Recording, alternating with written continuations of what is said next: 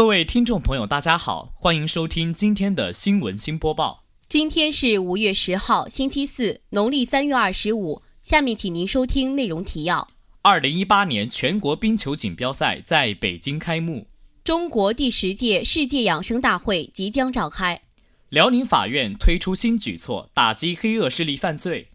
历史学院举办研究生模拟就业面试大赛。新华国际商学院举办纪念五四主题团日活动。下面请您收听本期节目的详细内容。中国新闻网消息，作为目前国内最高级别的冰球大赛。二零一八年全国冰球锦标赛于五月七号上午在北京奥众冰上运动中心正式开幕。这是冬奥会进入北京周期后首次在京举行的全国性冰雪赛事，也是全国冰球锦标赛历史上规模最大的一届比赛。本届全国冰球锦标赛由中国冰球协会主办，北京市体育局承办，北京市冬季运动管理中心、北京市体育竞赛管理中心。朝阳区体育局、昌平区体育局、北京市冰球运动协会承办。与往届相比，本届全锦赛推出一系列改革创新之举。除吸纳外籍运动员参赛外，主办方还按照国家体育总局“北冰南展，东进西扩”的部署，促进参赛队伍的南北融合。在参赛队伍方面，除哈尔滨和齐齐哈尔等北方传统强队外，安徽、上海、浙江等南方队伍也组队来京参与角逐。据组委会相关负责人介绍，共有来自全国十二个省区市的二十八支队伍参加比赛，运动员、教练员和随队官员共约八百四十人。承办如此大规模的冰球赛事，将为筹备二零二二年冬奥会积累宝贵的办赛经验，为北京冰球这张城市名片再添亮色。根据规程，本届赛事男子项目分 A、B 两个组别，其中男子 A 组和女子组比赛将于七号分别在北京奥众冰场、北京市私立汇佳学校开打；十五号至十九号，男子 B 组比赛将同样在私立汇佳学校进行。本台记者李怡泽。近日，由中国医药卫生事业发展基金会、安徽省卫生和计划生育委员会。安徽中医药大学联合主办的第十届世界养生大会将于五月十一号至十三号在合肥安徽国际会展中心召开。期间，二零一八年国际中医药论坛、第四届安徽国际养老产业博览会等将同期举办。据世界养生大会秘书长郑志坚主任医师介绍，从一九九九年在北京举行首届至今，世界养生大会已举办了九届。大会旨在弘扬科学养生文化，传播科学养生理念，发展良性养生经济，营造良好养生环境，推动全人类身心素质的全面提高。他说，第十届世界养生大会将以发展中医药产业，助力健康中国战略为主题。邀请国内外中医医疗保健科研教育产业文化各领域具有较大影响力的专家学者、企业界代表及健康城市相关部委领导汇聚一堂，就中医养生保健、互联网加、中医药文化、中医药与健康养老、中医药健康旅游、中医药标准化、信息化等热门话题进行主题演讲和交流。国际中医养生大会理事会执行主席张辉告诉记者。本届大会包括开幕式及大会主旨论坛，分论坛包括2018国际中医药论坛、中国医疗与养老产业发展论坛、中医药服务大众高层论坛。其中，2018国际中医药论坛由国家中医药管理局传统医药国际交流中心主办。据了解，五月十二号上午举行的中医针灸分论坛将汇聚中国、美国、加拿大、韩国、日本等国家的著名中医师、针灸师、中医院校教授等，交流展示最新研究成果。本台记者李一泽。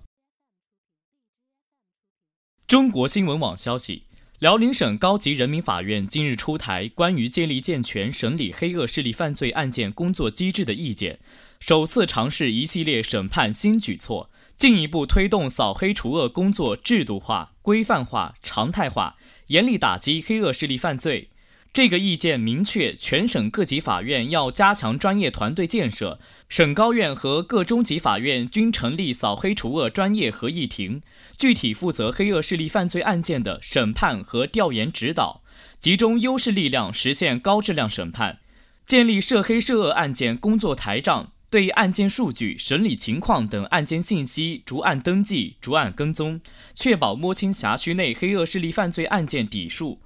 建立联席会议制度和重大黑恶势力犯罪案件会商机制，在本级党委和政法委组织领导下，与检察、公安等部门加强协调配合，既依法独立公正行使审判权，同时做到信息互通、资源共享。另外，强化督查督办，根据案件台账定期清查。上级法院要充分发挥监督、协调和业务指导作用，强化对下指导。对于超过六个月未能审结的案件，应当逐案分析原因，并加强督办指导，加强司法公开，通过公开审判、法官说法、以案释法、发布典型案例等方式，大力开展法治宣传教育，达到审理一案教育一片的社会效果。目前，省各级法院均成立了扫黑除恶专项斗争工作领导小组，在刑事部门下设办公室。各级法院院长直接领导扫黑除恶各项工作。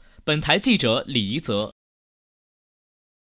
大学之声消息：为进一步提升历史学院研究生的职业生涯规划水平及求职能力，更好地掌握面试技巧，近日，由历史学院研究生会主办、就业工作部承办的“放飞梦想，决战职场”研究生模拟就业面试大赛于博文楼二零四举行。其中共有来自2017级各专业的九名同学参赛。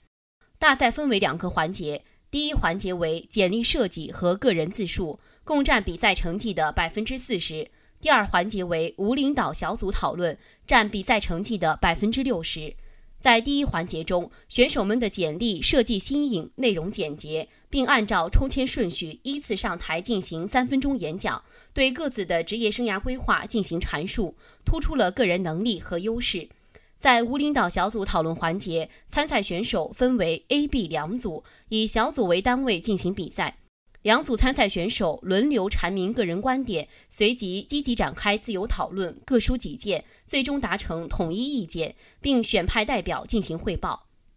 这一环节展现了参赛选手们的语言表达能力、辩论能力以及现场控制能力。两个环节结束后，研究生会副主席李媛媛就本次比赛进行了点评。她首先表扬了筹备本次比赛的工作人员，认为主题积极向上，比赛环节设置新颖，并对2017级参赛选手们在比赛过程中的表现予以了肯定。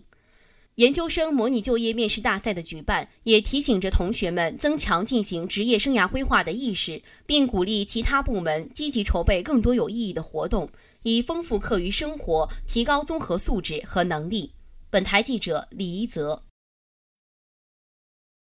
大学之声消息：为弘扬五四爱国主义精神，新华国际商学院于近日在博文楼三三四教室举办“凝聚青春五四魂，同心共筑中国梦”主题团日暨朗读者活动。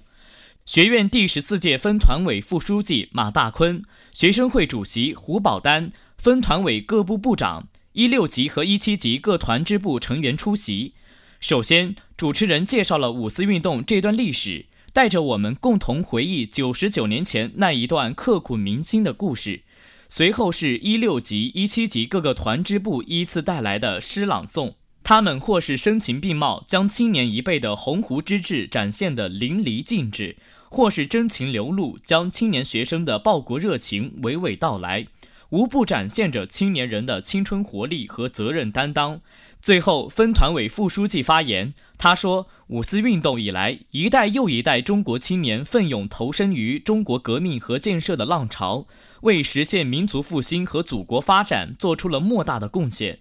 如今，时代的交接棒交到了我们的手中，期待我们可以提高自身素质，提升思想境界，彰显青春风采。”